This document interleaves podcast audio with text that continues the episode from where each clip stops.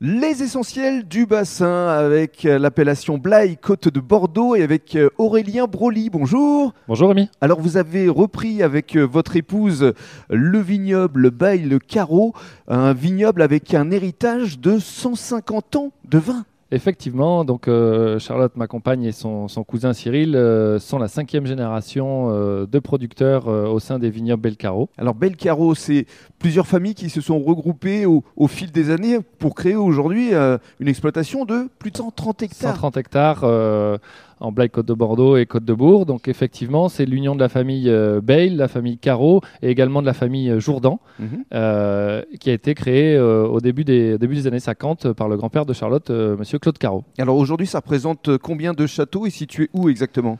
Donc on a six propriétés au total, Mhm. euh, quatre en Blaye Côte de Bordeaux et deux en Côte de Bourg. D'accord. Quel type de cépage Alors, on travaille euh, pour les vins rouges, on travaille euh, Merlot, Cabernet Sauvignon, Cabernet Franc et Malbec, Mhm. cépage classique de la région de Bordeaux.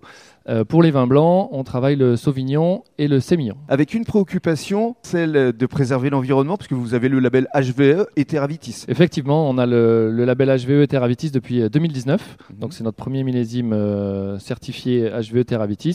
Euh, ce qui pour nous est une valeur euh, importante euh, pour l'agriculture et notamment la viticulture pour les générations futures. Oui, et je tiens à dire d'ailleurs que votre site internet est très bien fait.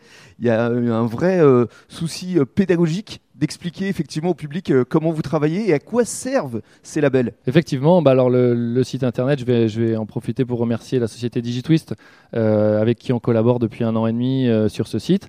Et, euh, et effectivement, c'est une belle réussite et il nous sert beaucoup Mm. euh, pour communiquer à nos clients euh, de manière régulière. Et puis vous expliquez très bien votre métier avec les différentes saisons. justement. Effectivement, ça, ça permet d'expliquer euh, les différentes étapes euh, du travail euh, du viticulteur, que ce soit le sol, la vigne et ensuite la vinification, qui est la période la plus importante pour nous. Quoi. Absolument. Et dans le cadre du troisième podcast, on va détailler les cuvées que vous avez emmenées avec notamment le blanc qui sera euh, référencé par Jérôme.